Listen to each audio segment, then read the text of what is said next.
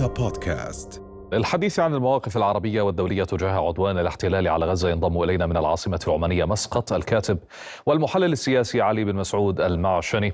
أهلا بك سيد علي. يعني إذا بعد 84 يوما من هذه الحرب الدائرة من قبل قوات الاحتلال الإسرائيلي على غزة كيف تقيم المواقف الدولية من هذه الحرب؟ حياكم الله أخي العزيز. حقيقة يعني هذا الطوفان يعني طوفان بمعنى الكلمة. يعني هذا المسمى يعني مسمى عبقري للغاية. هو فعلا طوفان يعني ظاهره مسلح ولكن باطنه الكثير من المعارك والحروب الجانبية وبعض الحروب المؤجلة م. التي ستظهر بعد توقف الطوفان الحقيقي على السطح. فيعني المواقف الدولية طبعا إحنا ما يهمنا المواقف الدولية كثير بقدر ما يهمنا الواقع الميداني اليوم لفصائل المقاومة بعد هذه الملحمة ولغاية اليوم والتي استطاعت أن تملي شروطها وأن تثبت يعني آه، وجودها اثباتا قويا وأن تبرهن بأنها هي الرقم الصعب حيث أن المقاومة يا سيد الكريم لم تعد هي من ينتظر المعركة بل هي من بدأت المعركة.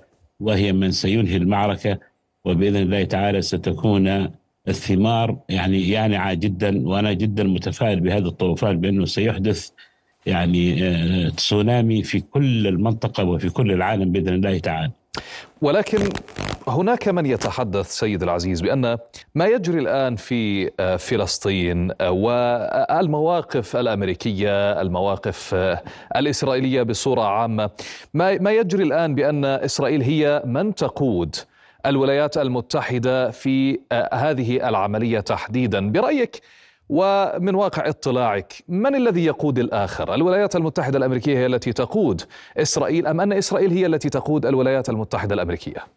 والله يا أخي الكريم هذا طبعا يذكرني بال يعني السؤال الأزلي هما أسبق البيضة من الدجاجة نعم. وفي الحقيقة عندما نتحدث عن هذا الموضوع ونحدد من يقود من الذي يقود الآخر هم كلاهما يقودان بعضهما بعضا. يعني آه، ما يسمى بإسرائيل يا سيد الكريم هي استثمار غربي أمريكي استثمار غربي أمريكي لاحقا في السنوات الأخيرة. وهذا الاستثمار بالنسبة لهم لا يمكن أن يبور. هكذا. ولكنهم الآن يرون أن هذا الاستثمار بدأ يتلاشى ويتبخر. لذلك عندما نرى هذا السعار منذ السابع من أكتوبر يعني هذه المسألة ليست يعني كالحروب الأربعة السابقة اللي رأيناها. ليست كحرب تموز مثلا. نحن رأينا دعم وسمعنا عن مواقف ولكن لم نرى هذا السعار بحيث إنه يتكالب كل الغرب والناتو إلى ضفاف الأطلسي وإلى المياه الإقليمية لفلسطين المحتلة. وهذا الدعم الكبير للغاية لأنه بالفعل استشعروا بانه هذا الاستثمار في خطر زوالي حقيقي. عندما نتحدث عن الوجود أو النفوذ الصهيوني يعني لا فرق ما بين الصهيونية أساسا وأمريكا كلاهما واحد. يعني الصهيونية العالمية لا موقع لا جغرافية لها لا نستطيع أن نحددها بعواصم معينة هي موجودة في كل مكان وهي التي تهدف إلى المليار الذهبي هذا شيء معروف. القاعدة المتقدمة لهم هي ما يسمى بإسرائيل ولو استطاعت ما يسمى بإسرائيل تفتيت القوة الصلبة في في في العالم المتمثله في الوطن العربي وتجاوزه. فكما نرى البروفة القادمة الآن هي أوكرانيا تدمير القوى العظمى المتمثلة في روسيا الاتحادية وقس عليها ما تشاء من, من الأشياء. بالتالي من يقود الآخر هم كلاهما في سلة واحدة كلهم في نفس الموقف. يعني لا يمكن أن نقول من يقود من لأنه هذه ليست ديانة ليست فكر ليست دولة ليست كيان. هذه هذا مشروع فكري. ولكن إذا إذا وصلنا سيد علي إذا وصلنا سيد علي إلى أن المخاسر المتقدمة منه إسرائيل. نعم إذا وصلنا في ميزان المخاسر والمكاسب و يعني الولايات المتحدة هي دولة رأسمالية وتأخذها من ناحية المخاسر والمكاسب. إذا كانت هذه المخاسر من الدعم الإسرائيلي أكثر من المكاسب فلماذا تبقى الولايات المتحدة داعمة لهذا الكيان الذي قد يعني يخسرها حتى العالم وصورتها أمام العالم؟ يعني الآن الحديث يا سيد الكريم عن مسألة أنه هل تتسبب إسرائيل بانهيار الإمبراطورية الأمريكية نعم الرهان الآن حسب الملامح الموجودة اليوم يا سيد الكريم م. بأن هناك من يقامر بالإمبراطورية بين قوسين الأمريكية يعني وكأنها آه، ما يسمى بإسرائيل كأنها يعني البعوضة بعوضة النيرون في التاريخ م. التي تسببت في مقتله في نهاية المطاف فهناك من يتحدث اليوم بصوت عال يعني هل يجب على أمريكا أن تدفع نحو حماية هذا الكيان. يعني حتى لو تسبب ذلك في انهيار إمبراطورية ودولة عظمى مثل أمريكا البعض يقول نعم والبعض يقول لا. أنا أذكرك بحاجة سيد الكريم.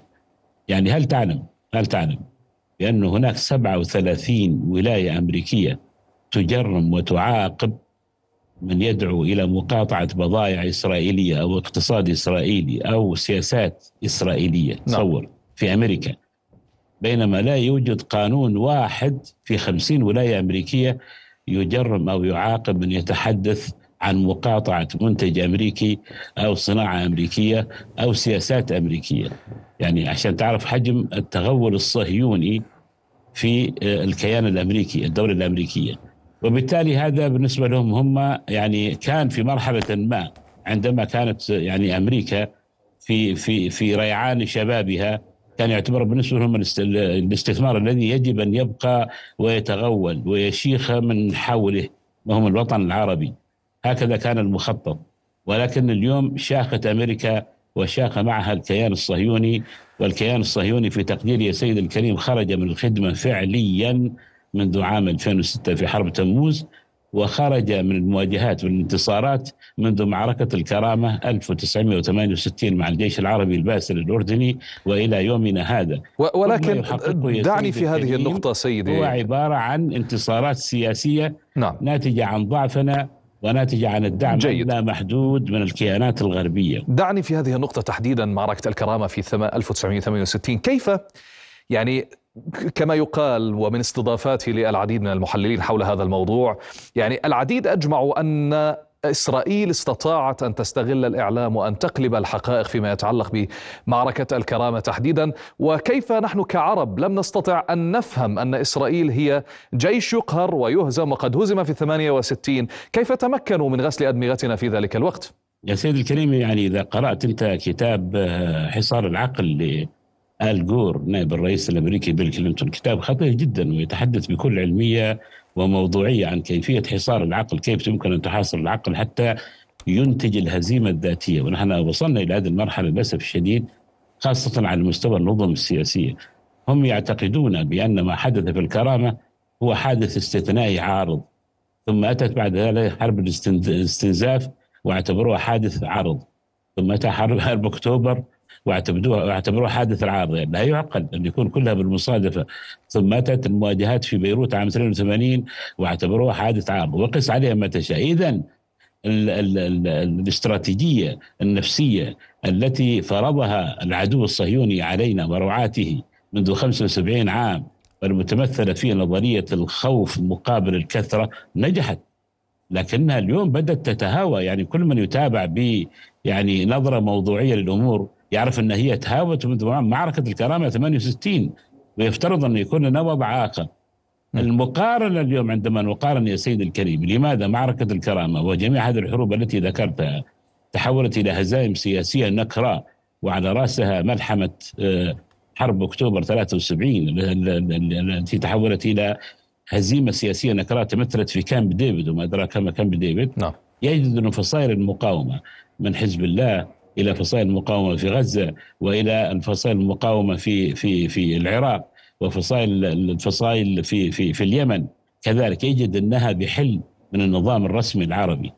لهذا لهذا تستطيع أن تتحرك وتستثمر كل انتصاراتها والعدو أساسا يتفاوض مع هذه الفصائل بمعزل عن النظام الرسمي العربي.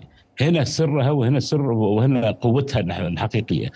إنما حركة النظم وهامش النظم العربية الرسمية للأسف لا تزال بأثر رجعي تتفاهم وتتخاطب مع الساسة والنظم والغرب تحديدا بأثر رجعي بأننا لازلنا صغار ولم نبلغ الرشد بعد.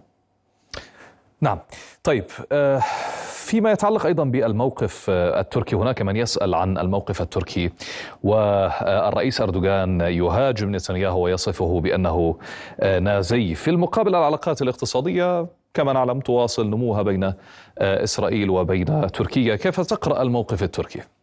الموقف التركي يا سيدي الكريم أقرأه من زاويتين. إذا تحدثنا بأنه لا يمكن للأتراك أن يكونوا عرب أكثر من العرب هذا الكلام صحيح. هذه نقطة. ولكن إذا تحدثنا بأن هؤلاء الناس سوقوا أنفسهم خاصة حزب العدالة والتنمية على أنهم حماة الحمى وعلى أنه هذا الخليفة الإسلامي المرتقب والقادم ما شابه ذلك لا فهذا الرجل عليه مثالب كثيرة ومآخذ كثيرة. يعني يكفي أن هذا الرجل لا زال يحتفظ بخمسين اتفاقية استراتيجية مع الكيان الصهيوني. يكفي أنه هذا الرجل منذ أنا أتكلم عن النظام التركي وليس الشعب ولا الجغرافيا والدولة التركية بمعزل عن هذا. يكفي أن هذا النظام القائم اليوم المتمثل بأردوغان منذ السابع من أكتوبر ولغاية بكرة لا زال يمول الكيان الصهيوني بما يحتاجه يحتاجه من يعني مواد غذائية ومن محروقات ومن حتى ربما أسلحة. الله أعلم نحن لا نعلم بهذا ولكن لا أستبعد ذلك يعني. يكفي إنه هذا كان مخرب قط لكل النظم العربية الفاعلة التي تم إسقاطها فيما عرف بالربيع العربي أو تم إضعافها وتمثل ذلك في مصر مثلا وسوريا وكذلك العراق وكذلك ليبيا وتونس كذلك نفس الشيء إلى حد كبير.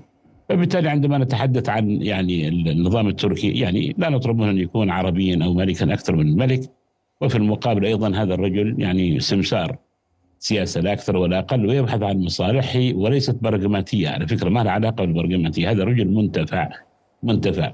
عندما يجد مصلحته في ايا كان لا مواقف ما عنده مبدأ في السياسة على الإطلاق فيبحث عن مصلحته هو الشخصية اولا. هو رجل يبحث عن مجد شخصي بالدرجة الأولى.